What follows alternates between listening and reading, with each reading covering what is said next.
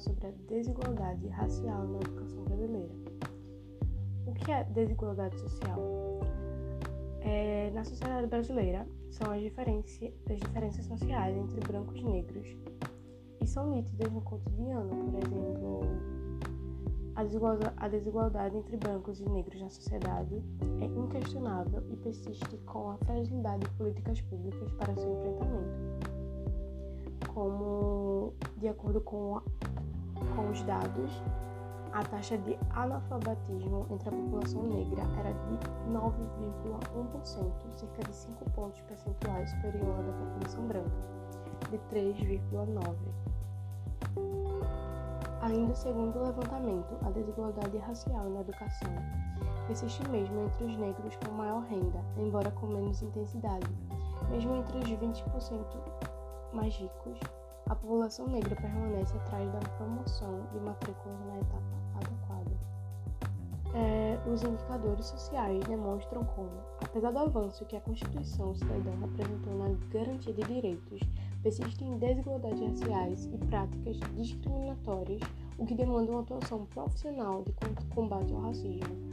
Hoje em dia, as escolas possuem marcas dessa história e dos indicadores educacionais, são reflexos de uma situação muito comum para jovens negros, a de precisar buscar a inserção no mercado de trabalho muito cedo como forma de colaborar para a subsistência do grupo familiar. Também temos o papel da gestão escolar no combate à desigualdade social. A educação antirracista é um conjunto de ações que não se limitam a resolver os conflitos cotidianos motivados por questões raciais. Nessa perspectiva, o gestor tem um papel fundamental para desenvolver meios que possibilitem a construção dessa representatividade e a redução do preconceito de forma mais ampla, fazendo o que? Estabelecendo uma educação antirracista mais efetiva do que a simples inserção de conteúdos nos currículos.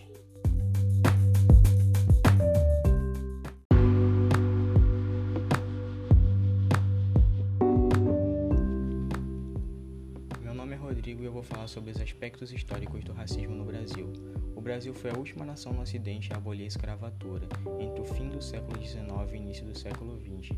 Não criou nenhuma condição para a inserção indigna da população negra na sociedade. Ao contrário, Diversas obras políticas e instituições disseminaram a ideia de um país mestiço no qual o convívio harmonioso entre as diferentes raças. Assim, o conjunto de preconceitos direcionados à população negra encontra-se enraizado no inconsciente e na subjetividade de indivíduos e instituições, se expressando através de atitudes discriminatórias regulares, mensuráveis e observáveis. Violência policial atingindo na grande maioria das vezes a população negra, maior número de mortes proporcionalmente aos doentes na atual crise do Covid-19 e todos os dados de desigualdade na educação já mencionados são alguns exemplos. Ao mesmo tempo, muitos avanços foram conquistados ao longo das últimas décadas, a partir da luta histórica dos movimentos negros, que muitas vezes não é visibilizada devido ao mesmo racismo que ousa enfrentar. Conforme apontou o antropólogo, professor da Universidade de São Paulo, Kebengele Monango, parte da mudança está, está, na desconstrução do mito da superioridade branca e na inferioridade negra e ameríndia, que atravessa todos os campos da educação, informação e imagem, reproduzidas cotidianamente e interiorizadas por toda a sociedade. De acordo com o antropólogo, é na educação principalmente que se constroem essas imagens estereotipadas e discriminatórias do sujeito e da população negra, de modo que apenas a prática educativa tem o poder de desconstruí-las. Só a própria educação é capaz de desconstruir os monstros que criou e construir novos indivíduos que valorizem e convivam com as diferenças.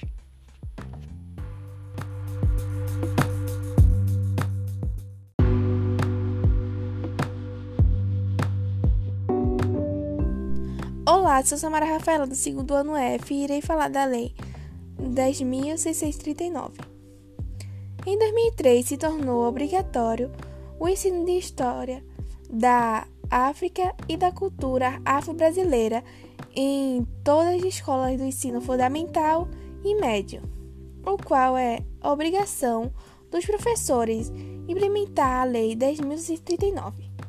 Vale ressaltar a importância da cultura na sociedade brasileira. É uma coisa fundamental para toda a população, fazendo essa lei ser de completa importância para o reconhecimento das diferenças culturais que engloba a vida diária.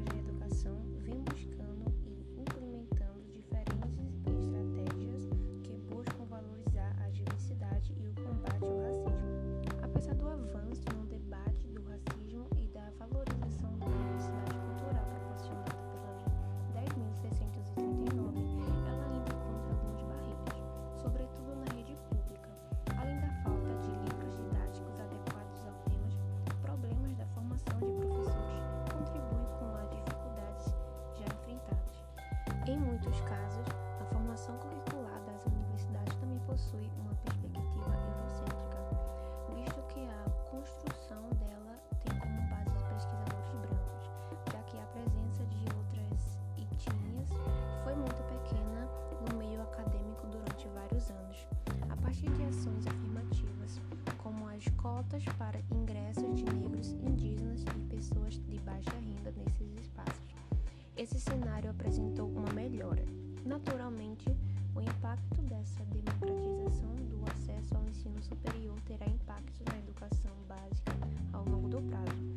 sobretudo com a inclusão de mais professores negros. É fundamental que os gestores das escolas desenvolvam ações de preparação dos professores para explorar os temas previstos, para promover debates relacionados à diversidade cultural e saber como identificar e minimizar a ocorrência de situações de racismo.